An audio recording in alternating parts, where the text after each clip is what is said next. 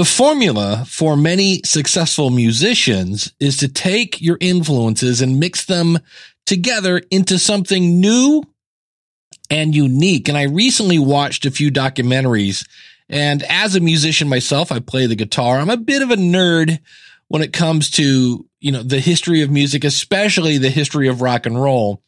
And today I've got some great stories based on a documentary I watched on Hulu with Paul McCartney. It's kind of a docu series.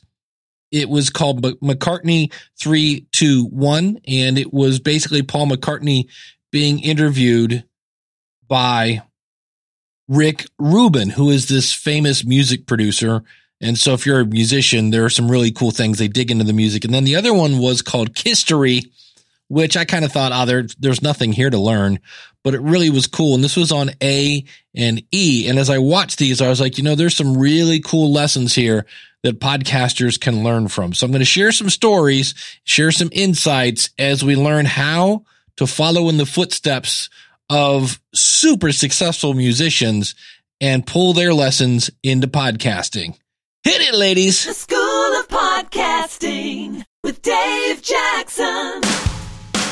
Podcasting since 2005. I'm your award winning Hall of Fame podcast coach, Dave Jackson, thanking you so much for tuning in. If you're new to the show, this is where I help you plan, launch, grow, and monetize your podcast. My website is schoolofpodcasting.com. Use the coupon code listener when you sign up to save on either a monthly or yearly subscription. And also this episode is brought to you by Podpage. Go to schoolofpodcasting.com slash try podpage. You can try it for free and make a beautiful website for your podcast in less than five minutes. I'll be talking more about that a little later, but I want to jump into this whole storytelling time. And if you're like, eh, I'm not really into this whole music talk, again, we're talking podcasting, and these are things that I kind of knew, but didn't know. And I was like, oh, this is exactly what I'm talking about. So the first thing is there's a, a really popular book called Start with Why. And I, that's the first question when I ask somebody, they say, I want to start a podcast. I'm going to say, why? Because if you say, I don't know, it sounds kind of fun. Well, it is, but depending on what your goal is, that may not be really the answer we're looking for. But both the the Beatles and later the rock band Kiss, why they were starting a band, the Beatles loved American rock and roll. Now, this is sad in my book, but if I have to explain who the Beatles are, they're this little four little lads from Liverpool, right? And if you ever notice, Paul McCartney has what I'm going to call the Forrest Gump G he'll be he'll say things like singing singing he has this anyway i digress uh the beatles were four guys in based in liverpool england who came to america in 1964 that's actually before my time. And uh inspired millions. People would faint when they saw the beatles. They were huge. The uh kiss was a band in that started in the late 70s and is still trying to I think they're still on their last final tour ever Honest, We Mean It This Time tour. Anyway, so the uh, the Beatles love the harmonies of the Everly Brothers, the backbeat of Chuck Berry, and the energy of Little Richard, and they wanted to be a famous rock band. That was their goal. Kiss was one of those bands who saw the Beatles perform in 1964 on the Ed Sullivan Show. Now, that's not Ed Sullivan from Sonic Cupcake. That's a whole different guy who will help you with your podcast. And uh, they saw the the girl screaming and fainting, and they said, "Hey, we we kind of like to do that." And so for the Beatles, though, that meant, "Hey, we're in Liverpool, England. We're going to have to someday get to America to do this." And Kiss had a simple plan. They said, "We just want to be the best band that has ever lived. We want to make history." So they were uh, thinking a little big. And so what was interesting is I looked at these two, they had elements of same but different. So what I mean by this is one of the things that uh, Paul McCartney and John Lennon did together when they first met is they both said they were songwriters. And typically when you told somebody that you wrote songs, they'd go, "Oh, that's great, but like what's your favorite, you know, soccer team or whatever?" They were like songwriter, whatever. They also bonded on the fact both of them had lost family members when they were young And it's a great example of people who like to flock together that are very similar. Uh, John Lennon kind of had, a, a, understandably, had a chip on his shoulder. He lost his mother and his aunt was raising him and then she died early. So he was a bit disgruntled with life in general. You know, you, you might think that while these two people had great things in common, they both liked to write songs. They both lost uh, parents early in life. They were both very different in the fact that Paul McCartney was much more of an optimist and John Lennon was much more of a pessimist. And this is great. You want people that are the same but different. A great example of this, there's a song by the Beatles called It's Getting Better. I think it's all the time. I know that's the lyric, but anyway, and Paul McCartney says, uh, I got to get, I have to admit, it's getting better. To which John Lennon chimes in, it couldn't get much worse. So this kind of yin and yang, these little opposite, it, it made for a unique things. You took two things and merged them together to come together with something that was completely different. And the Beatles were really different. In fact, on a musical side, it was interesting because Rick Rubin, this music producer, went through and he could listen to every single track of the Beatles, which in many cases was a whopping four. But you'd play the guitar and the drums and the vocals, and it sounded kind of poppy, almost like a folk song. And then you would put in Paul McCartney's bass, and it was like like Paul was playing on a different song, and these two things melded together made something completely unique. Now, Paul Stanley and Gene Simmons were also similar. They both were raised pretty poor. They both loved the Beatles. They both were Jewish. They both had escaped persecution uh, by basically immersing themselves in music. They both had an insane drive to succeed. Gene had a giant love of comic books. And Paul had, again, influences of the Beatles, but he also liked Little Richard and, and Jerry Lee Lewis. So it was interesting because it was that love of comic books that probably brought the whole makeup thing into their kind of world when it came to shaping the band. So, what does this have to do with podcasting? If you decide to do a podcast, especially with a co host, you want someone who has a passion for your topic but you need them to bring a different perspective. And the other thing is, especially with the Beatles, there were so many bands that saw the Beatles and they're like, oh, all I have to do is put on a suit and, and cut my hair away uh, a certain way and I'll be famous. And that is all the people that have, you know, librarians on fire, Pokemon on fire. That was a thing for a while. People just thought if I just tack on the word on fire, at the end of my podcast name, I will make a million dollars. So this is the one that I actually dug into. I heard about this on the documentary. And when I looked into this, I was like, holy cow. And that is honing your craft. You know, there is the old saying, you've heard this probably a million times, that if you have six hours to chop down a tree, you should, you should spend the first four hours sharpening it. That makes sense. Well, the Beatles manager at the time, this guy named Alan Williams, got them gigs in Hamburg, Germany. And when they first arrived, they played 48 nights in a row for six hours a night. Now, here's the problem. You're not a musician, probably. And you're like going, okay, next. No, no, no. We can't just like fly over that. 48 nights in a row. And as a musician, there are things you have to think about. Number one, that's going to take a toll on your fingers. I'm actually right now in the process of maybe joining a band and I haven't played that much guitar in a long time and my fingers were really sore. I can't imagine playing six hours a night, not to mention your voice of singing, your legs of standing, your brain. Your brain is, is mind numbed by playing the same music over and over and over. I know for me, if somebody comes up and goes, Hey, will you play Brown Eyed Girl? I'm like, ugh please no, God, shoot me. Um, so the mental strength to do 48 days, six hours a night in a row is huge. So by the time the Beatles had left Germany, they had completed over 1,100 performance hours. That's a whole lot of time on stage. And their new manager, because I'm thinking after they, oh, that was, you'll hear this this whole thing of playing in Germany sounds glamorous and wow, I'm on stage. No.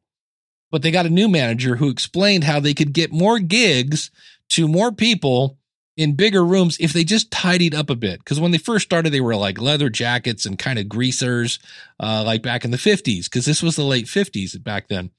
And so that's when they put on their suits and they cut their hair. And now not only did they stand out musically, but physically, people are like, oh, it's those guys with the hair and the suits. So keep in mind with your podcast artwork or your website, that is all part of your brand and they will see you before they hear you. But they also learned some slower songs. Why? Because that led to larger gigs. So this is where, hey, we can play these larger corporate stuff if you guys could just slow it down occasionally to do that. So the Beatles got more gigs by listening to what the customers were looking for, things like slow songs. And right now I want to tell you about Podpage. Podpage is a great way to make a website for your podcast. It's super simple. You take your RSS feed from your media host, you put it into Podpage, and it spits out a beautiful looking, super classy, super customizable website. If your person's like, ah, I'm not that techie, Podpage is for you. You can add guests. You can add sponsors. You can add really anything you want. Want to put a mailing list on your website? There's one built into Podpage, but you can actually add your own. It's super flexible. Want voicemail? Built in. Want to spotlight a few episodes? Built in. Want a link to PayPal or Patreon or things like that? Built in. You've got to check this out. It's free to try. Go over to schoolofpodcasting.com slash try podpage. Just like the Beatles, Podpage is not afraid to experiment and give the audience what they want. Try it again, schoolofpodcasting.com slash try podpage. And now let's hear how Paul Stanley used video to make him one of the best showmen ever in rock and roll.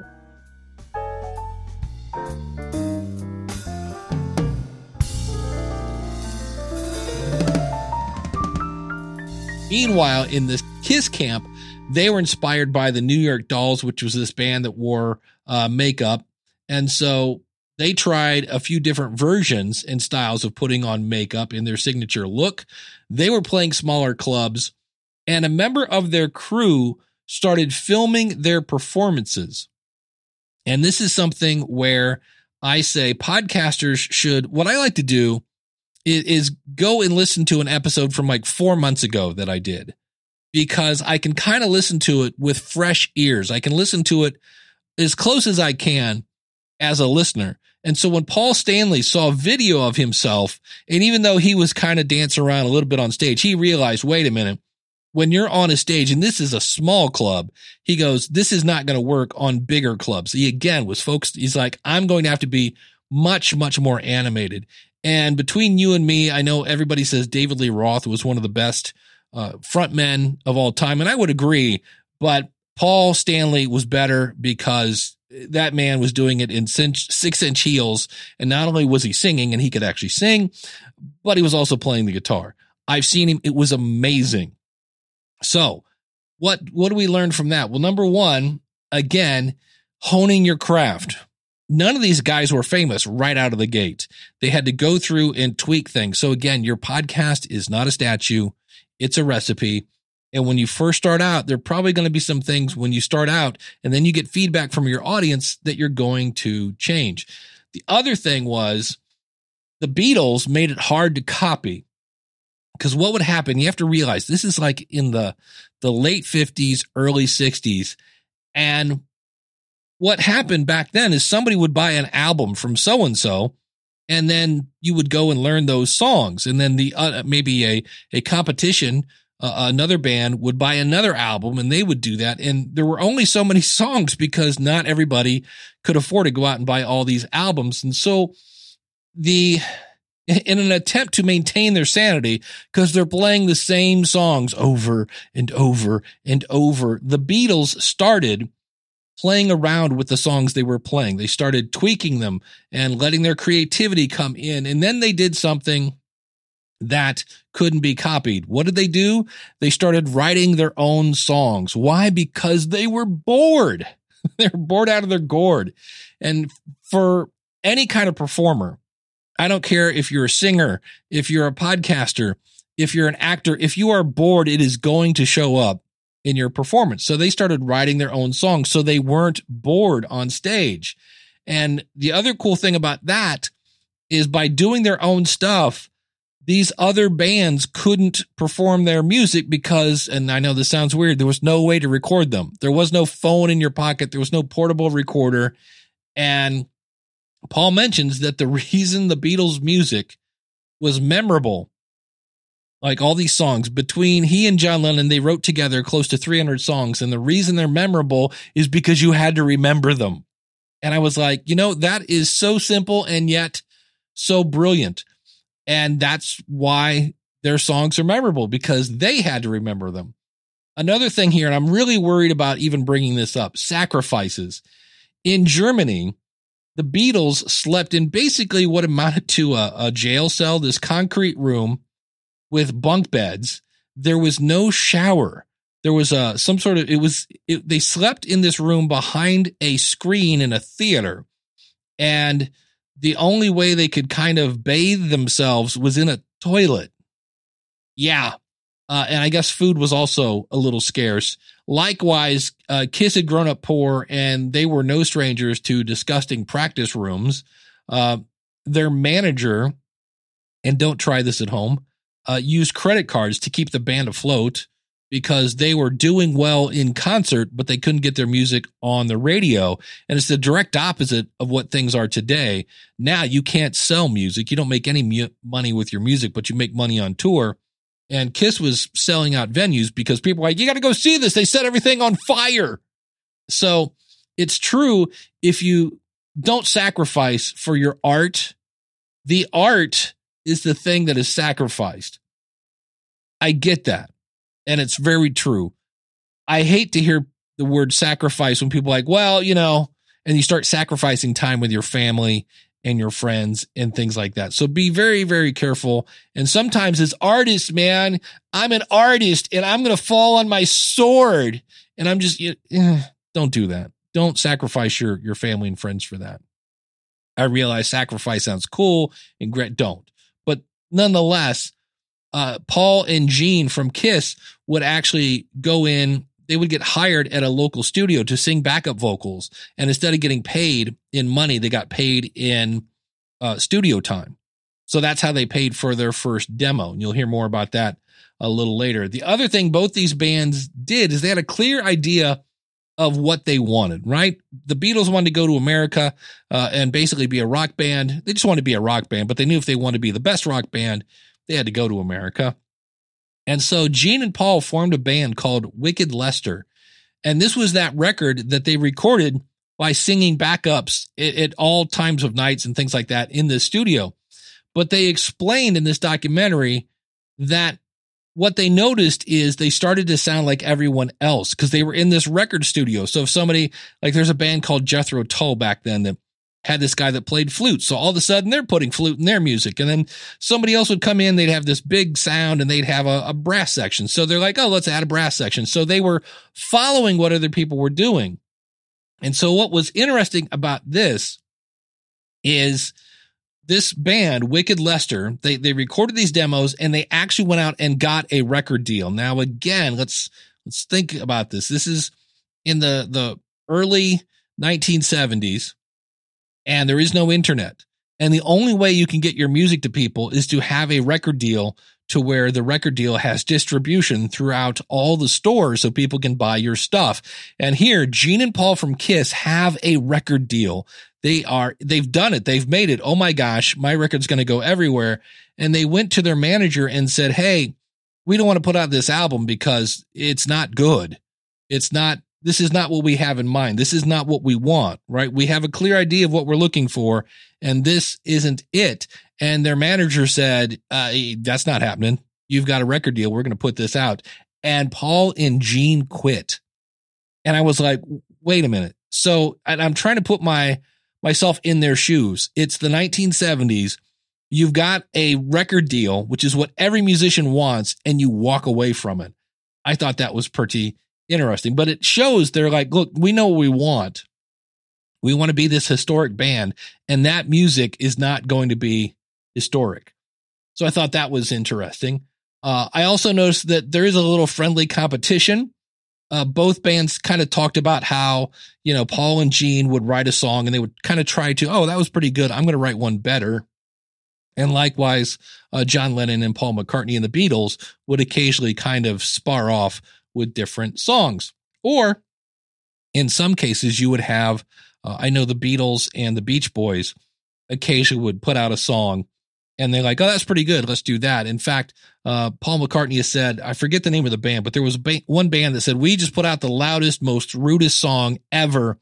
And the Beatles went, oh, yeah. And then went in and recorded this song called Helter Skelter, which is just mass chaos. The other thing, and this was one of my favorite stories in the McCartney documentary on Hulu, was you need to get people talking about you. So you have honed your craft and you've got it to where people are are liking it. And in this uh, documentary, it's not really about the Beatles or Kiss. It's actually about Jimi Hendrix. And Paul shares that when you're in a band, and I can attest to this, you never get to go see other bands. And he said there was this one little pub that he would go to late at night. And he said he went in one week and there was Jimi Hendrix. Now, Jimi Hendrix is a, a great guitar player from the 60s, unfortunately died in uh, 1970 of a drug overdose. But he was this amazing. He's another guy that's influenced a ton of people. Why? Because he was super unique. And Jimi Hendrix came in and played to like a handful of people, but he did his whole thing. So Jimi would would you know dance around. He'd play with his tongue. He'd he'd flick out his tongue. He'd play with his teeth. He did all sorts of stuff. And even though it was this little itty bitty club, Jimi pulled out all the stops. And then what happened is Paul said, like five days later, he played like on the weekend. And he said, and the whole place was packed, including famous guitar players like Pete Townshend from The Who and Eric Clapton and all these people. And it just shows you that when you are different and when you stand out, people will talk about you. And that's what happened here to the point where everybody came back to this little pub because they're like, you got to see this guy. He's crazy. He's playing with his teeth. His guitar sounds so rude. And so when you start out and you've only got a you're you're telling yourself oh, I've only got a few downloads. Remember that those few downloads can lead to a lot of downloads if those people start telling their other people. If you get asked to go on another podcast somebody wants to interview you and you don't know how many downloads they have and they might have just started out maybe you're on episode 3 it doesn't matter. You never know who's listening. This it's it's hard to say, but I think this was the one that I went, wow, I didn't know that. And it really, really jumped out at me. And that is, I'm calling this no promotion until we've proven we're good. And I see so many people talking about this now that like, Hey, I need to get Facebook ads. I need to advertise my podcast on another podcast. And everybody's talking about promotion. And I, this was the one I was like, ah, that's why the Beatles are the Beatles. The Beatles had seen other bands in England that went to America. They would arrive riding on some sort of success that they had achieved in England, only to find out that nobody had heard of them in the US. And so they would unsuccessfully book a tour and then return to home, you know, back to England dejected. And Paul talks about how they were offered a tour in the US, but he said, not until we've had a number one song in the charts in America. And that again is where I go, wait a minute. You're a musician. You've recorded a song called Please Please Me in 1963. You have a song. And somebody goes, why don't you go to America? And he goes, nope, not yet. Because he knew for this to be successful, I've got to have all the pieces in place. And so he said, not until we've proven that were good. And so in his book, that was when we get a number one hit in America, then we will go there. And that's exactly what they did. So Please Please Me was a song they wrote in 1963. It would go to number one. They would not go on Ed Sullivan, which was this again, remember, this is again like 1964. There were only three channels and everybody watched Ed Sullivan. So like 70 million people saw that performance, which is amazing. The other thing, and the reason why this went to number one was both the Beatles and, of course, Kiss were trendsetters. They, their influences, um, they took them and made kind of their own sound. And, and Kiss admits that they were one of the most feared bands in the late 70s people were like, "Oh, these guys are evil and they're you know breathing fire and all, all this other stuff." They literally like don't let your kids go to a Kiss concert, which by the way is the best way to sell tickets. But in the 1980s, instead of being the trendsetters, Kiss kind of became followers, and that's when their popularity dwindled. And the story here was how did they fix it? Okay, so we've gone from being the hottest land of the band, Kiss, to the 1980s where we're dancing around in what looks like pink tutus. It was just, it just wasn't working. So how did they fix that? They organized meetings with their fans. They were called Kiss uh, conventions. Like there's, you know, Star Trek conventions and things like that. And they went to their fans. They hung out with their fans and gave them what they wanted because the fans said, look, we really want you guys to reunite with the original members and we want you to put your makeup back on because at this point they had taken it off. And so again, they went back to their strong suits. What makes you you? Sometimes you have to embrace that. And so I thought that was interesting that they went from being followers and they were kind of trying to sound like everybody else and be a hair band. And their audience was like, look, we liked you when you were you. Quit trying to be everybody else. Go embrace who you are and be you. The other thing that you notice, sadly, and I've talked about this many times, is that money changes everything. And McCartney explained that it was the Beatles starting a separate business that kind of brought the Beatles down because, of course, money changes everything. It wasn't Yoko Ono. And at one point, the original members of Kiss, two of them had either quit or been fired and they were given a second chance to come back in the band. So the fans said, Hey, why don't you guys reunite with those two guys that quit? And so they did, but they said, here's the deal.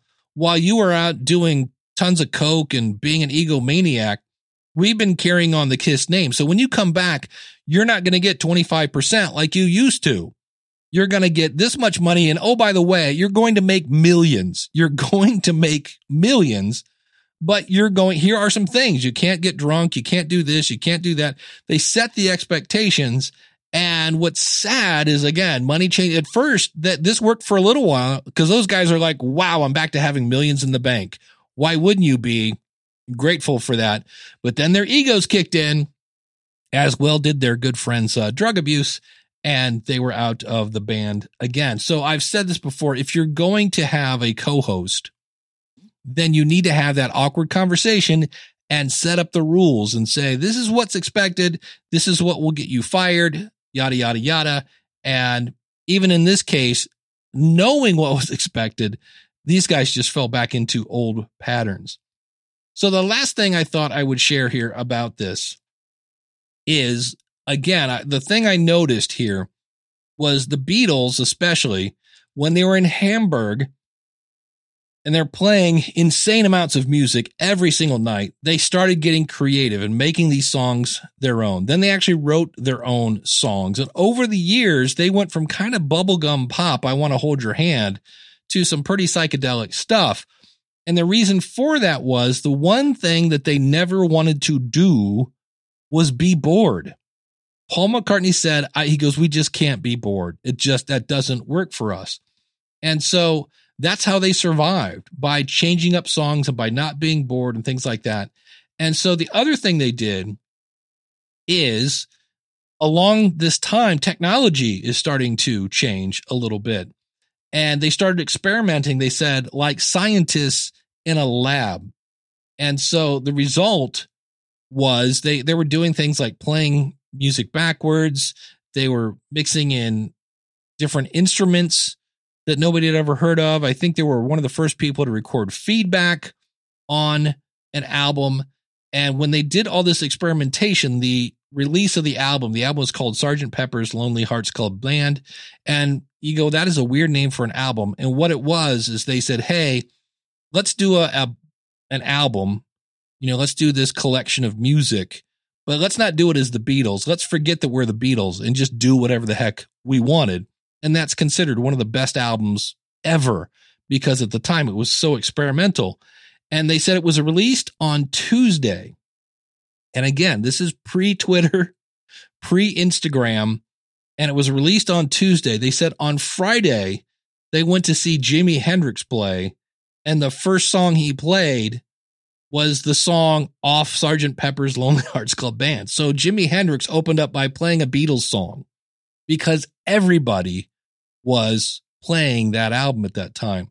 And why? Because they weren't bored. They tried new things. They experimented all the time. And that, when I hear that, I'm like, huh, because I'm all about let's find a format that works and keep doing it. And that will work as long as you're not bored. But when you get bored, you're going to have to switch something up and realize that when you switch something up, maybe you try something new, maybe you make it shorter or longer or whatever, there are going to be people that don't like it when you change. That's a given. But there also, you might attract an entirely new audience. Mike Rowe, I love Mike Rowe. He does a show called That's the Way I Heard It. It used to be about 10 minutes long. Now it's about an hour. And I still listen to Mike, not as much as I, I used to, because I don't like it quite as much. But there might be people that now listen to Mike Rowe who didn't used to listen to Mike because it was too short. So don't be afraid to change things up, especially if you're bored, because that will come across. Links to everything I mentioned out at schoolofpodcasting.com slash 784. You're running out of time for the question of the month. I need your answers by July 23rd, 2021. This month's question is for whatever reason, you can't podcast anymore. What would be the biggest thing you would miss? Go to schoolofpodcasting.com slash question and be sure to mention your podcast and your website. Again, I need these by July 23rd, 2021. Go to schoolofpodcasting.com slash question. In case you missed it, It's time for a podcast rewind. I appeared on the Talk About Talk podcast talking about the communication skills that you need and the communication skills you build when you have a podcast. Here's a little snippet. All right, let's start with what you see as the most common mistakes that podcasters make in terms of their communication. So, we're talking about the basics here. What do you see novice podcasters doing wrong in terms of their communication? A lot of times it'll be an interview or you'll have, uh, I always call it, you know, three guys in the basement talking about brews or whatever. But the problem is, it's the curse of knowledge. And this is where Ernie and Bert know a whole bunch about each other. And they're all talking about, remember that thing with the orange Gatorade? And then the other guy's like, orange Gatorade. and nobody has a clue what you're talking about, but they're having a great time. And I'm like, look, if you want to have fun in the basement, talk to your friend by all means, but just don't look at me and go, why is my show not growing? And I'm like, because nobody knows what you're talking about. I had one last night where I made it two minutes in before I finally said that's enough. And they said something about like, are you Brazilian? And he said, no, I'm not Brazilian. And they both just broke out laughing. And I, I'm like, I have no idea why that's oh, funny. But they can say, "Oh, dude, the Brazilian thing? Are you kidding me?" And I'm like, "Yeah, see, you you don't realize that there's a whole other group of people out here that don't know about the Brazilian thing." Yeah. And they just did 2 minutes of nonstop inside jokes and I was just like, "Yeah, that's that's not going to work." I also appeared on the Monetization Nation podcast promoting my book Profit from Your Podcast. So, to start off, can you just tell us something that you are super passionate about? Well, podcasting would be one. Uh, helping people, really. My background is in teaching. I uh, taught in the corporate world for about 20 years, a lot of Microsoft Office and QuickBooks and uh, time management and customer service and things like that. So, anytime I can help people in, one way or another, and I think that that comes from I grew up kind of poor. And so there were plenty of times I think when I was on the kind of felt like the the guy that was on the outside looking in. And so anytime I see somebody go, well, I'd like to start a podcast, but I don't know if anybody would listen to me. And I come here, sit down, let me show you the magic of podcasting or whatever it is. I think one of the probably one of the more things that really I just was like proud of is I worked with a guy once when I was doing the corporate thing and we had a program to help people get their GED. And you had people that had been out of high school for years and coming back going, oh, there's no way I'm going to be able to do this. I haven't been in school for, you know, 20 years or whatever.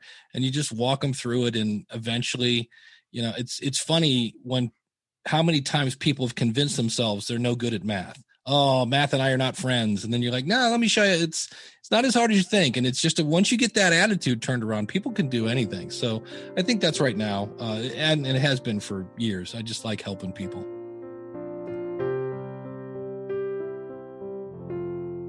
One last tip here. It's a quick one on my YouTube channel. I have a my latest video is about using a show player. Now, if you're not familiar with that term, that's where you paste a bit of code on your website and it shows multiple episodes of your podcast. And what's great about these is you can kind of set it and forget it, which sounds phenomenal, except for one thing. Try sharing an episode in a show player. It's kind of impossible. And one of the ways that you grow your audience is by other people telling other people about your show, which is kind of hard if you can't share it. So does that mean show players are bad? Absolutely not. They're a great way to binge a podcast, but I would not have them as the only way to listen to your show. Because really what a podcast episode is, it's a blog post with a player. Now I realize behind the scenes, the whole podcasting part of the podcast is the whole syndication with the RSS feed and things like that. But when it comes to your website, you know, the thing that Google finds, it needs something to find. And when you put a show player in, can we get our geek on for just a second? It's in an iframe. So I know it looks like it's on your website. It's not. It's actually on your media host website. You want a, you want to treat every episode like a blog post put in maybe a paragraph about what the episode is so people know what they're going to be listening to because nobody gets on the bus if they don't know where it's going. And then I have links to everything that you mentioned in the podcast. And I am finding more and more that I find great podcasts and I go to share it and I can't. Or I have to go, go to this page. It's the 14th episode on the player. That really doesn't work. So I've got a video on my YouTube channel that talks about that. And one more time, you can find that at schoolofpodcasting.com slash 784. Everything you need is out at schoolofpodcasting.com. If you're ready to start your podcast, I've got a link there. If you want to join the newsletter, it's there. If you want to subscribe or follow to the show, it's there. Schoolofpodcasting.com. Thank you so much for listening. Thank you so much for joining me on my mission to rid the world of boring podcasts. Until next week, take care. God bless. Class is dismissed. Yeah, yeah, yeah.